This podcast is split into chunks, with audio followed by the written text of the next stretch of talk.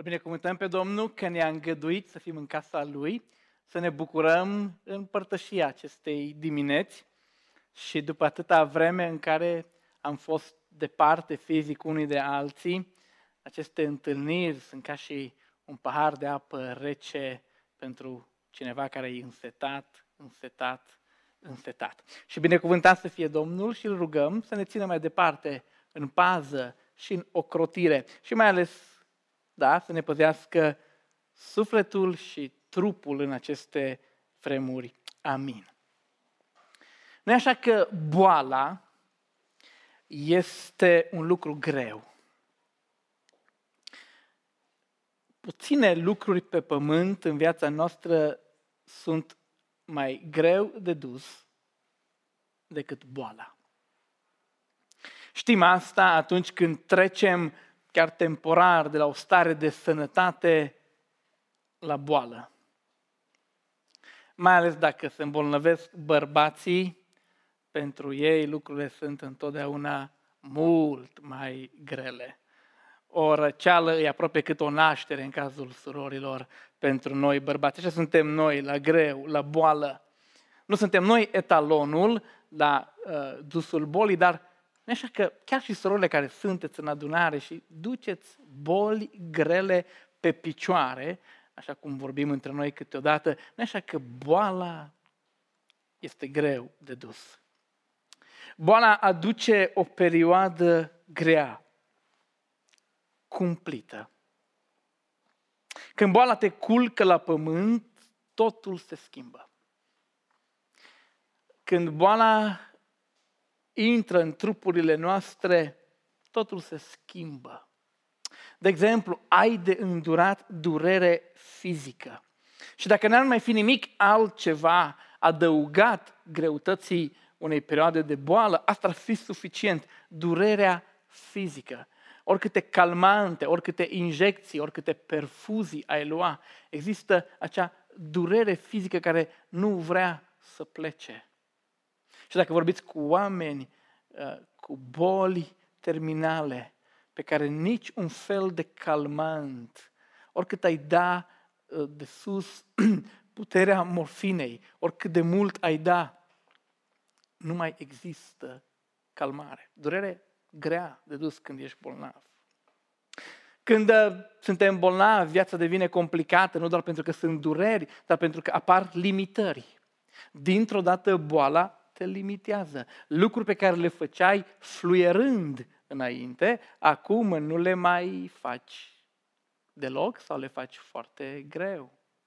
Un bărbat care ajunge să fie uh, bolnav, este limitat din punct de vedere al muncii și faptul că nu mai poate munci și nu mai poate câștiga pentru familia lui, face viața complicată. Atunci când suntem bolnavi, apar și multe îngrijorări. nu e așa că și tinerii din spate mă ascultă acum și sunt atenți la predică, uh, mulțumesc. nu e așa că atunci când ne îmbolnăvim, apar îngrijorări. Dintr-o dată, felul în care trăim emoțional, lucrurile se schimbă. Ne îngrijorăm pentru tot felul de lucruri. Ne îngrijorăm că lucrurile se vor schimba în mai rău, ne îngrijorăm că nu ne vom reveni și boala este o perioadă grea. Apoi suntem copleșiți de complicațiile pe care o boală le aduce. Pur și simplu, complici și viața altora.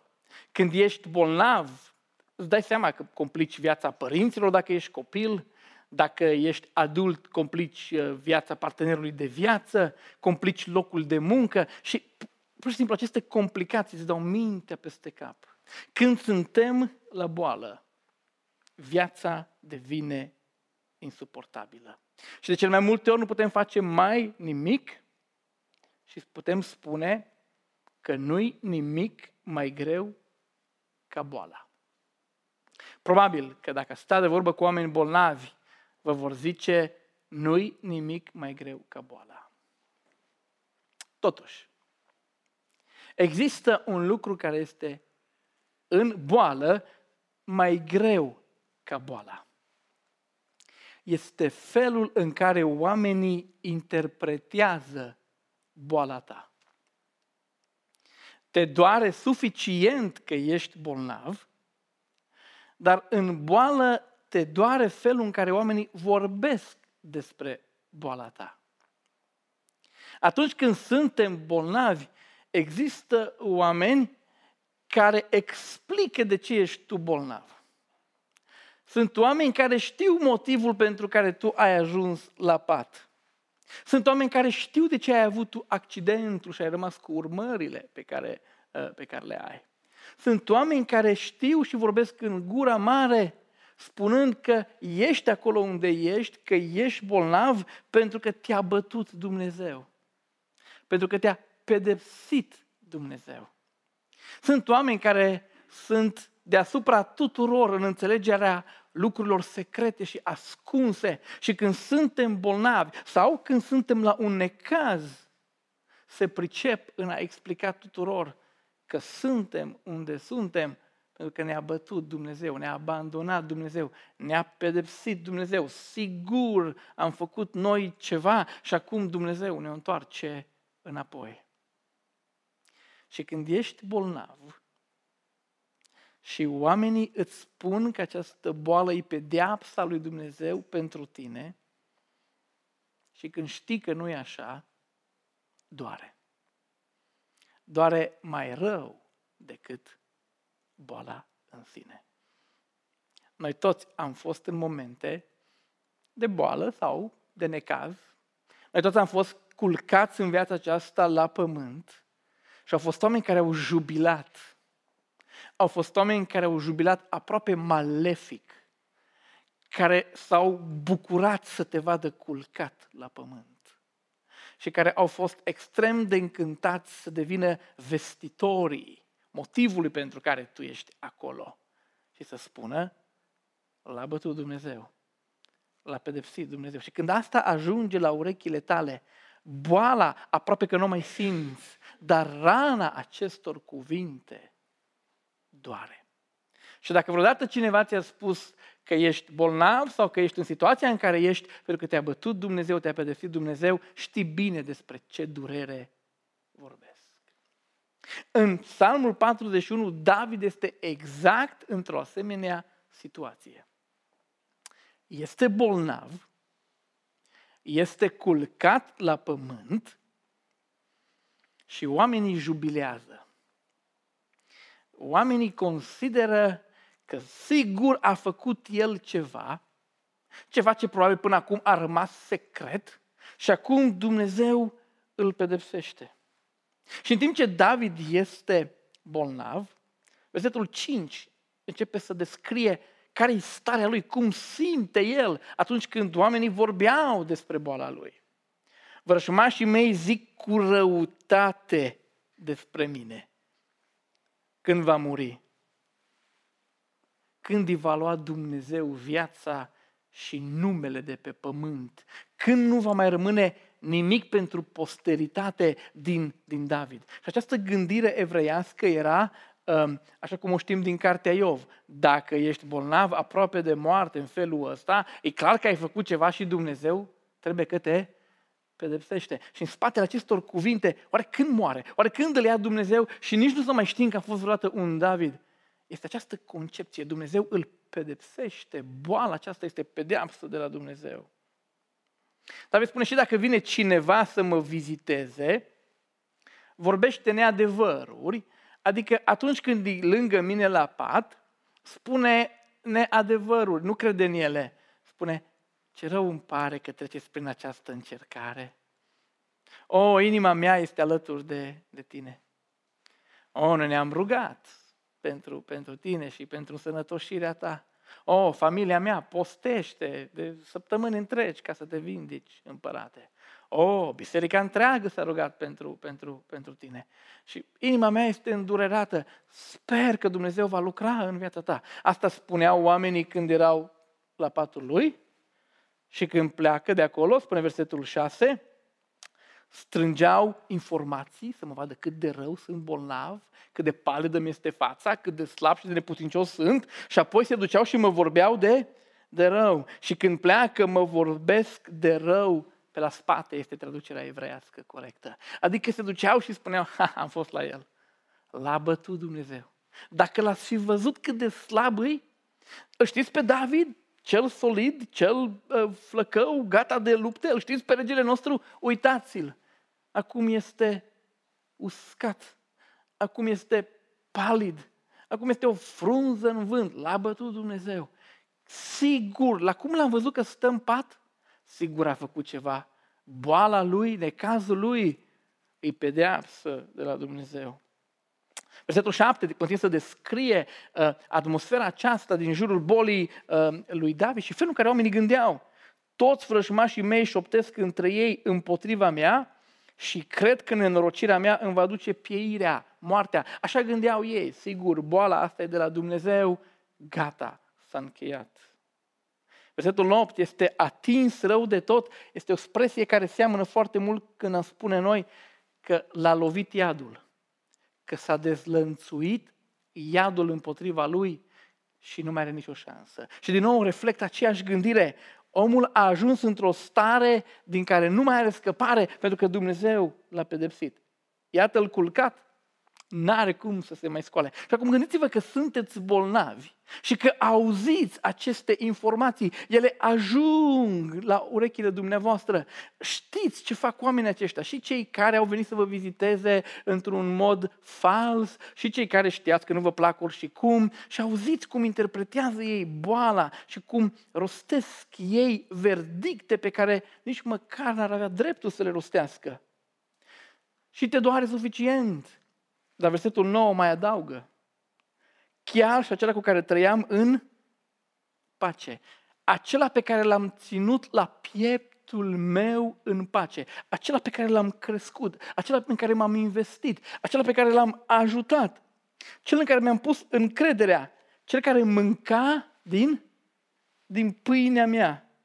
Chiar și acela ridică și el călcâiul împotriva mea. Și el s-a întors împotriva mea. Și el acum vorbește în același fel. Și aceasta este întreaga situație a lui David. Dar el este bolnav și îl doare boala. Dar mai rău decât atât, îl doare faptul că oamenii din jur, prieteni și mai puțin prieteni, prieteni falși și foști prieteni și dușmani la oaltă, consideră că boala lui este pedeapsă de la Dumnezeu. Și asta îl doare cel mai tare. Și când oamenii fac așa cu noi, ne doare că nu prea putem face nimic. Ce să faci atunci când oamenii consideră că boala ta e pedeapsă de la Dumnezeu? Chiar așa, ce poți să faci? Atunci când oamenii consideră că boala ta sau necazul tău este pedeapsă de la Dumnezeu. Psalmul 41 a fost scris de David exact într-o asemenea împrejurare și el ne răspunde la această întrebare. Ce să faci când oamenii consideră că boala ta este pedeapsă de la Dumnezeu? Și poate că acum stai și ești la adăpost și nu există uh, nici umbră de boală și stai oarecum detașat și simți că acest cuvânt nu are nimic de a face pentru tine, fără să amenințăm. Noi toți știm că în vremurile acestea, și nu doar în vremurile acestea, dar mai mult acum în aceste vremuri, nimeni nu este de neatins. Putem fi astăzi sănătoși și când ne vedem data viitoare, să vedem pe un pat de spital. Putem ajunge de la o stare de sănătate bună beton, cum zic tinerii, de voioșie și de viață plină de energie, la o stare în care nu mai există nimic, energie noi. Și așa de simplu să ne infectăm, de exemplu. Și cei care au fost infectați cu COVID și am discutat cu pastori care au avut membri în biserică, este așa de multă presiune din partea lumii. Foarte mult se uită și spun, sigur, sigur, Dumnezeu știe El ce face. Sigur, dacă numai tu din satul nostru, numai tu din cartierul nostru, numai tu din adunarea noastră, ceva acolo, sigur Dumnezeu semnalizează că îți meriți pedeapsa. Și dacă ești într-o astfel de situație sau vei fi într-o astfel de situație, Ascultă în această zi ce să faci când oamenii consideră că boala ta este o pedeapsă de la Dumnezeu. Sau s-ar putea să n-ai o boală, s-ar putea să ai un necaz care te culcă la pământ, să, să treci printr-o perioadă în care absolut totul se schimbă în viața ta și de la locul bun în alt în care ai fost, să cobori în pulberea pământului și oamenii să zică că Dumnezeu ți-a făcut-o ca pedeapsă. Și atunci va trebui să știi ce să faci când oamenii consideră că acel lucru este o pedeapsă de la Dumnezeu. Sau s-ar putea să avem în familie, în biserică, pe unii care se vor îmbolnăvi și vor trăi cu această uh, acuzație falsă a conștiinței că sunt uh, pedepsiți de Dumnezeu. Pentru motivele acestea și multe altele, haideți să ascultăm scripturile care ne vor învăța ce să facem când oamenii consideră că boala noastră este pedeapsa lui Dumnezeu. Primul lucru este acesta.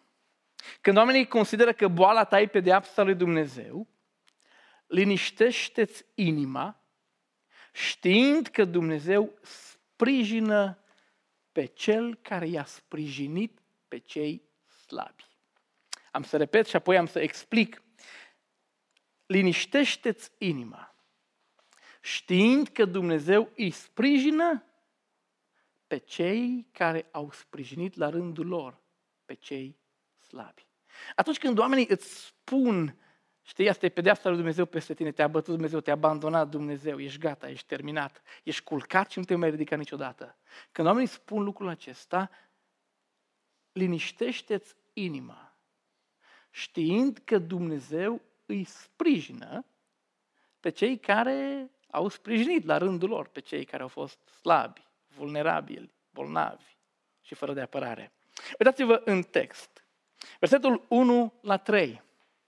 Versetul 1 la 3 face parte dintr-o slujbă pe care o făceau la templu, special pentru oamenii care se duceau și spuneau, oamenii mă acuză că sunt bătut de Dumnezeu.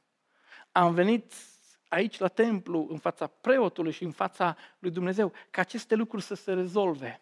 Și se făcea o slujbă specială, tocmai ca aceste lucruri să-și găsească rezolvare. Și când cel care venea acolo la templu, în cazul nostru David, apărea pentru începutul slujbei, preotul îl întâmpina cu aceste cuvinte. Ferice de cel ce îngrijește de cel sărac, de cel slab, neputincios. Căci în ziua nenorocirii Domnul îl izbăvește. Domnul îl păzește și îl ține în viață și nu-l lasă la bunul plac al vrășmașilor, Domnul îl sprijină când este pe patul de suferință, îi ușurează durerile în toate bolile lui. Acesta era cuvântul cu care preotul îl întâmpina pe cel care venea și cerea soluționarea situației lui. Oamenii îl acuzau pe nedrept că e pedepsit de Dumnezeu în boala lui sau cu boala lui. Și aceste cuvinte ale preotului funcționau ca un fel de încurajare, ca un fel de cuvinte care să liniștească inima acelui care venea, aproape crezând că oamenii deja au dreptate. Crezând că sigur, probabil că oamenii ăștia, dacă tot o spun, acum probabil că ăsta e adevărul.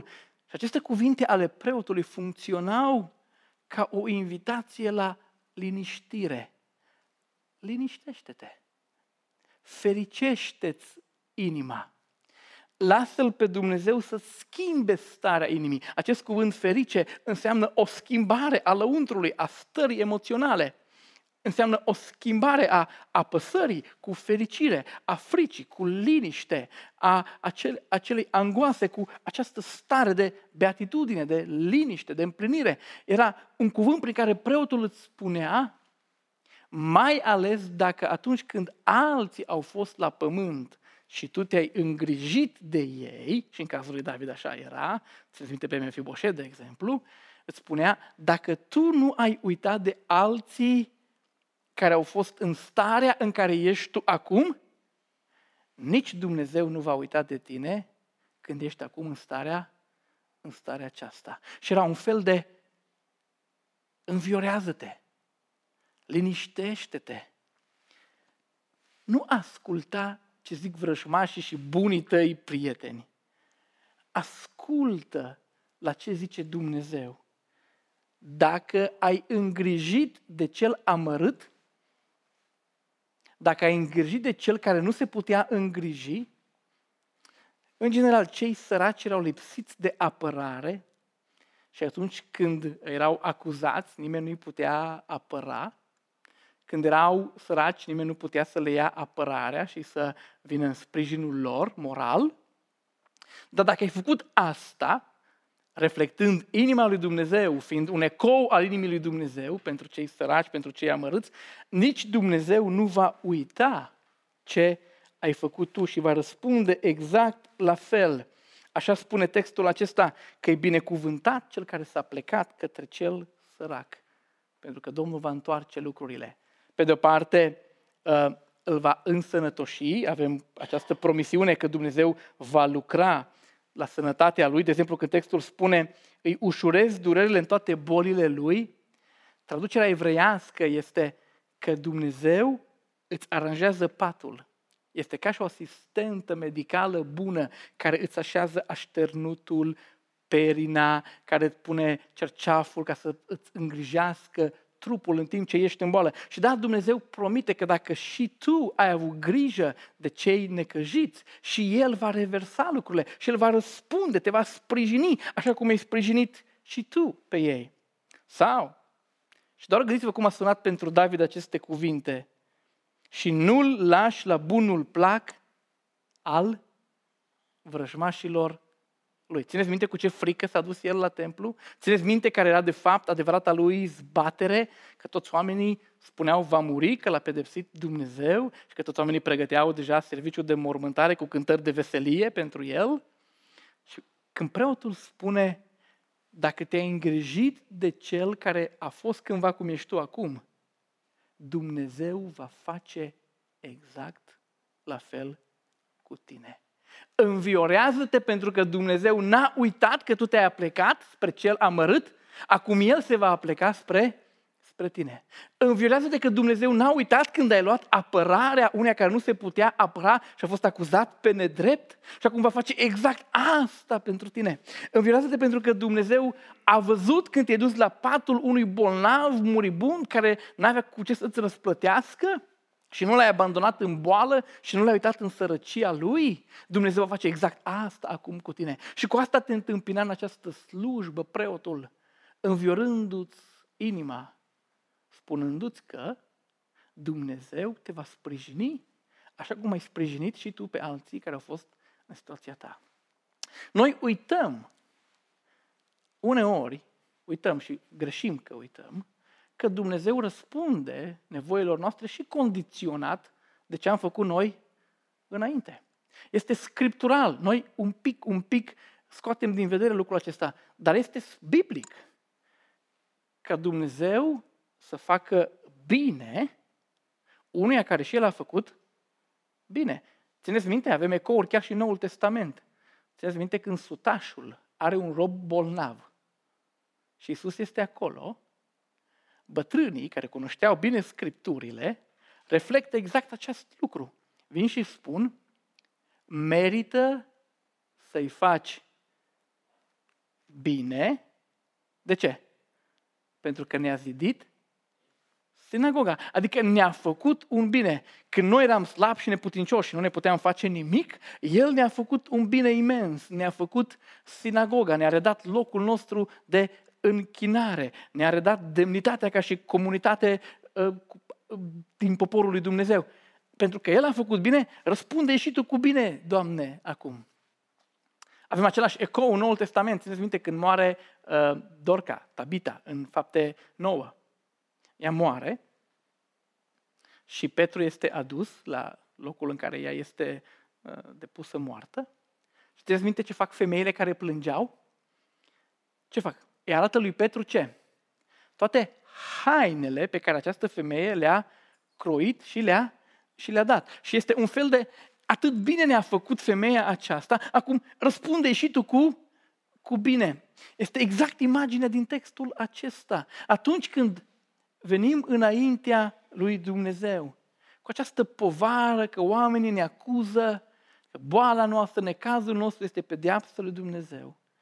Primul lucru pe care trebuie să-l facem este să ne liniștim inima, știind că Dumnezeu va sprijini pe cele care la rândul lui a sprijinit pe cei slabi și amărâți. Este ca într-o fabrică. Închipuiți-vă un patron, sau de ce nu, o patroană, cu o companie cu mulți angajați. Și ca să-i poată manageria, are puși șefi. Șef de secție, șef de echipă, șef de departament.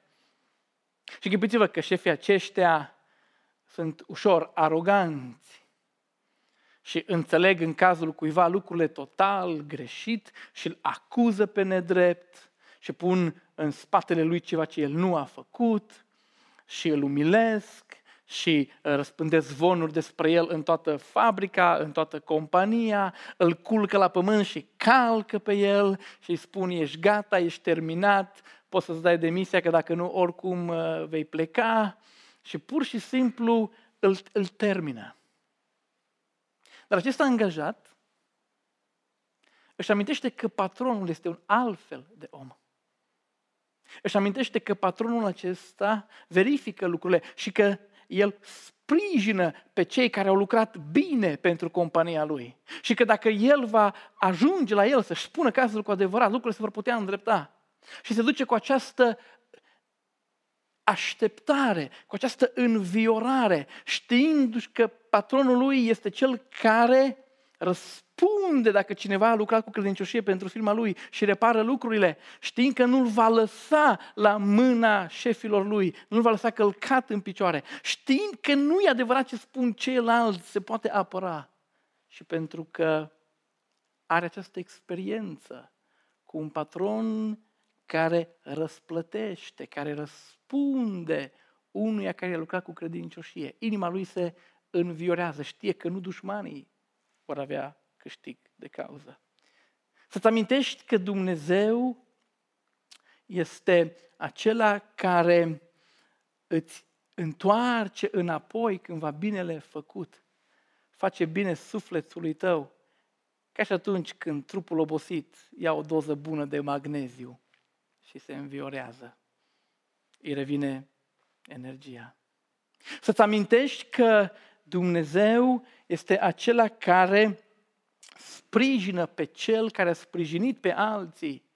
Îți înviorează, îți liniștește inima, așa cum un ceai bun de mentă te calmează după o criză de nervi. Să-ți amintești că Dumnezeu sprijină pe cel care la rândul lui a sprijinit, îți liniștește sufletul, îți calmează uh, inima, la fel cum o cremă bună îți calmează arsurile atunci când te ars soarele. Atunci când uh, oamenii consideră că boala noastră e pedeapsă de la Dumnezeu. Da, să știți că ar trebui să ne aducem aminte și să ne liniștim că Dumnezeu va sprijini pe cel care a sprijinit la rândul lui. Și poate că ești aici și spui, dar dacă eu n-am sprijinit pe nimeni, dacă în viața aceasta am umblat egoist, arogant, interesat doar de mine, dacă atunci când alții au fost la pământ, nu le-am aruncat nici măcar o privire, dacă am fost un răutăcios toată viața mea și nu m-a interesat de alții, ce nădejde mai am eu? Dacă ești într-o astfel de situație, nu ești într-o situație bună deloc. Singurul lucru pe care ți-l putem recomanda este să te întorci înspre Dumnezeu cu pocăință adevărată și cu părere de rău și să lași ca mila Lui să decidă soarta ta. Dar noi toți ceilalți care ne-am obișnuit încă de vreme în viața noastră să ne uităm la cei năcăjiți, haideți să nu uităm că Dumnezeu, când ajungem noi în situații complicate și aduce aminte de felul în care noi ne-am ocupat de alții, veniți să ne facem partea Veniți să nu uităm, veniți să adunăm uh, aceste comori ale intervențiilor noastre pentru alții. La momentul potrivit, ele vor cântări în felul în care Dumnezeu ne va înviora pe noi când alții ne vor pune la pământ. Și poate că mă asculți și zici, dar nu este, asta, nu este lucrul acesta așa un fel de teologie a meritelor? Noi suntem obișnuiți tot cu har, totul har, totul milă, totul favoare. Dumnezeu ne dă și noi nu facem nimic. Și poate că stai și ascult și spui, stai puțin, nu e asta un fel de strângere a lui, mâinii lui Dumnezeu la spate, sucirea mâinii lui la spate, am meritele mele că m-am purtat bine cu cei slabi și acum Dumnezeu este obligat și El să mă învioreze și să mă ridice din acuzațiile altora. Nu, nu este o teologie a meritelor. Oricine care înțelege bine Biblia știe că noi suntem fără de merite înaintea lui Dumnezeu, dar este o teologie a răspunsului. Noi suntem în relație cu Dumnezeu. Suntem în legătură cu Dumnezeu. Există cerințe, există așteptări și există răspuns. Și Dumnezeu răspunde oamenilor și în funcție de felul în care oamenii îi răspund lui, lui Dumnezeu. Așadar, ce să faci când oamenii consideră boala ta pedeapsă de la Dumnezeu? Liniștește-ți inima știind că Dumnezeu te va sprijini, mai ales dacă ai sprijinit și tu pe alții când au fost la greu. Și ne prinde bine să ne liniștim inima, nu? Numai că liniștitul acesta al inimii nu e suficient. Atunci când oamenii strigă în gura mare și când ești public uh, acuzat și public prezentat ca și obiect al mâniei lui Dumnezeu, atunci când toată lumea știe din gura altora că ești acolo unde ești, în boală, în necaz, la pământ, pentru că te-a pedepsit Dumnezeu, da, îți prinde bine să mergi la templu să te liniștești, dar parcă există în tine dorința ca Dumnezeu să îndrepte lucrurile. Există în noi dorința ca Dumnezeu să închidă gura vrășmașului. Există în noi dorința ca Dumnezeu să spele numele și reputația noastră și este o dorință absolut legitimă. De aceea, ce să faci când oamenii consideră boala ta ca o pedeapsă de la Dumnezeu? Cere lui Dumnezeu ca în mila Lui să-ți dea o vindecare care înlătură orice suspiciune cu privire la tine. Cere lui Dumnezeu să te vindece și această vindecare va înlătura orice suspiciune cu privire la tine, la caracterul tău, cu privire la ceea ce a lucrat Dumnezeu în viața ta.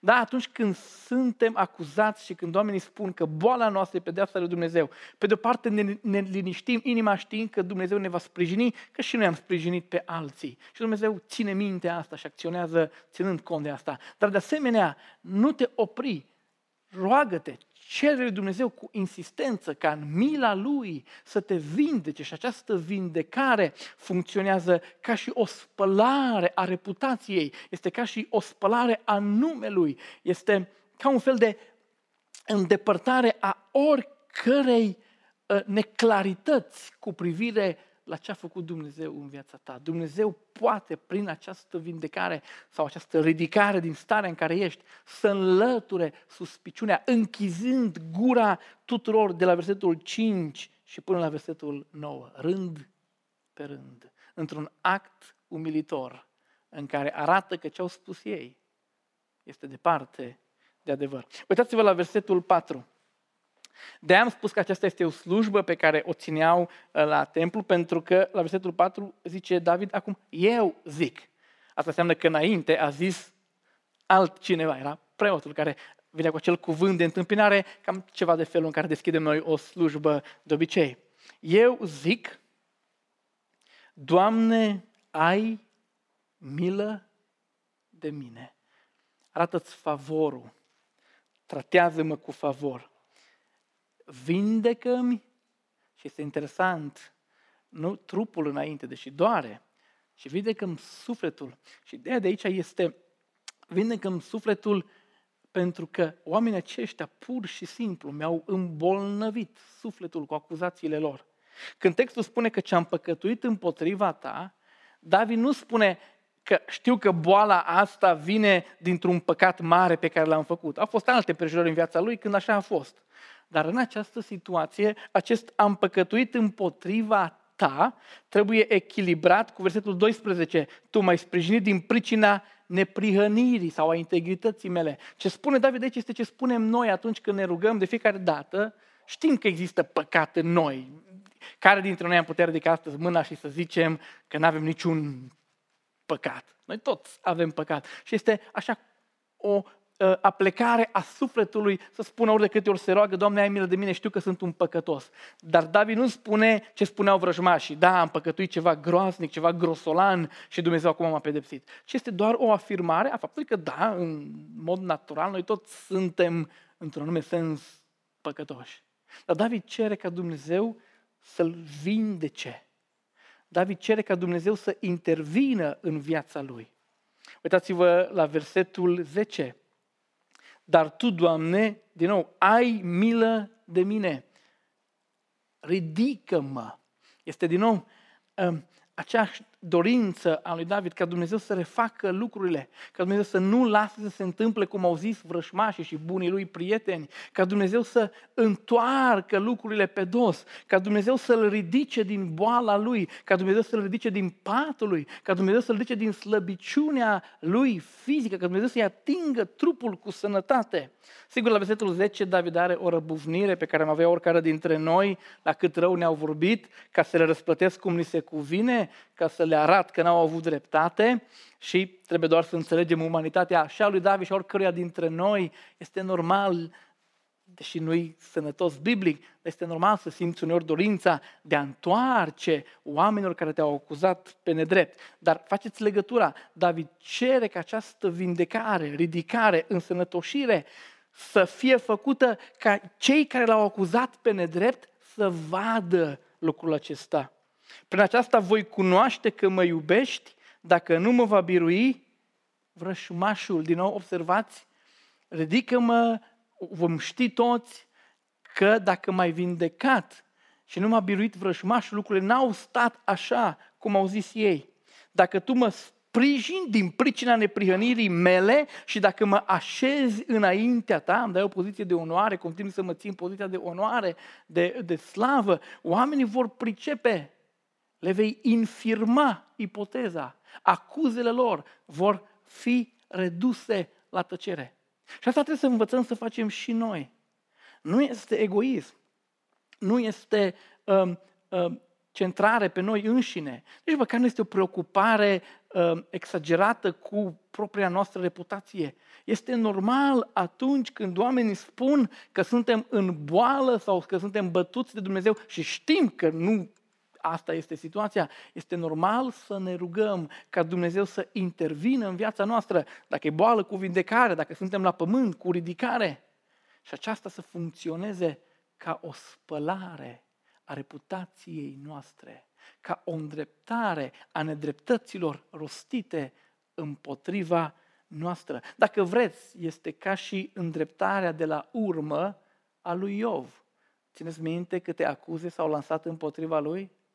Țineți minte ce deștepți erau prietenii lui, explicau ce nu știa nimeni și scoteau la iveală toate motivele pentru care Dumnezeu l-a bătut pe Iov? La final, binecuvântându-l pe Iov, nespus mai mult decât la început, Dumnezeu a închis gura acuzatorilor. I-a spălat reputația, i-a, l-a spălat de orice suspiciune, de orice acuzație nefondată. Și da, când oamenii ne acuză pe nedrept, trebuie să ne rugăm ca Dumnezeu să îndrepte lucrurile acestea printr-o intervenție, de ce nu, miraculoasă în viețile noastre. Este ca și un copil talentat la sport, ultra talentat, da, să zicem fotbal, că ăsta e la modă. Dar, din pricina felului în care se fac lucrurile la noi în țară, nu are loc la fece pocioveliște. Și când se fac acele uh, selecții este pus deoparte. Și prietenii lui îl râd, îl batjocoresc, postează poze cu el stând pe margine și uh, îl umilesc în public.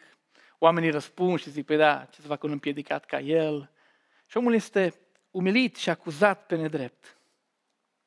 Și se roagă ca Dumnezeu într-o zi să-i dea o oportunitate. Și într-o zi Dumnezeu îl duce în Spania cu părinții emigranți. Și în timp ce se joacă într-o zi printr-un parc cu mingea, îl vede un antrenor de la Real Madrid.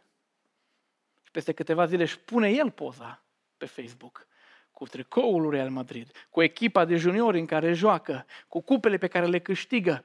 Această reversare a situației este o îndreptare a tuturor suspiciunilor și acuzațiilor și nedreptăților comise împotriva lui. Așa trebuie să fim și noi. Când se întâmplă să fim acuzați că Dumnezeu ne-a pedepsit și ne-a lovit și ne-a coborât, uneori e așa și dacă e așa, trebuie să te pocăim și să ne smerim. Dar dacă nu e așa, trebuie să cerem lui Dumnezeu să îndrepte lucrurile în dreptul nostru public și să închidă gura oamenilor care vorbesc fără minte, fără conexiune între creier și gura lor.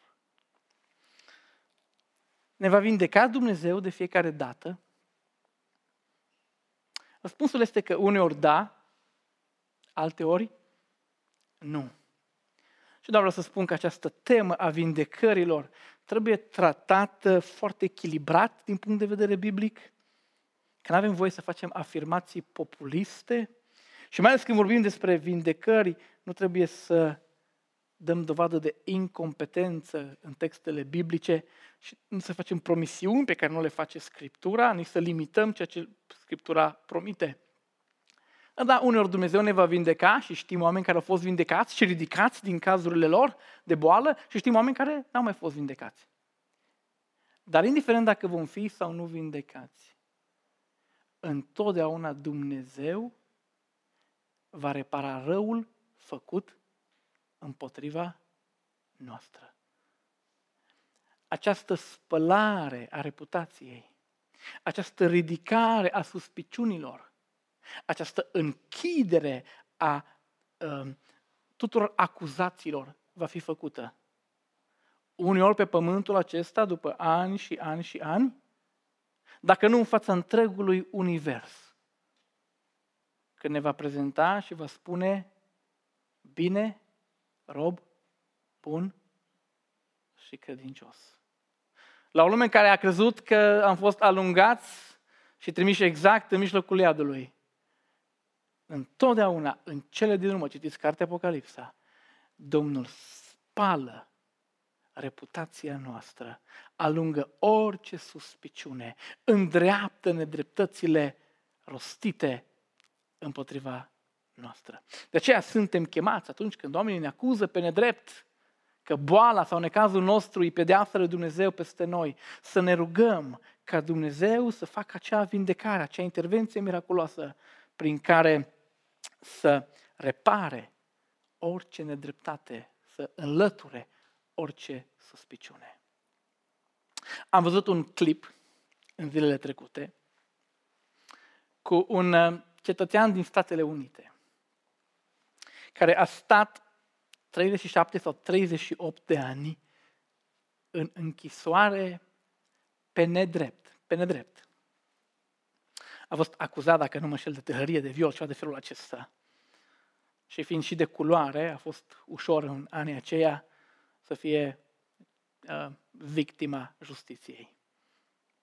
A fost aruncat pe nedrept 37 de ani în închisoare.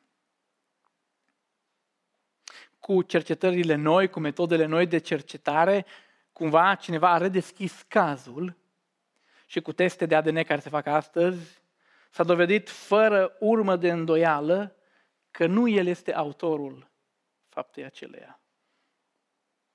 Și a fost eliberat. După ce a fost eliberat, a participat la acest concurs. Americanii au talent. Și și-a spus povestea, cea pe care am spus-o eu.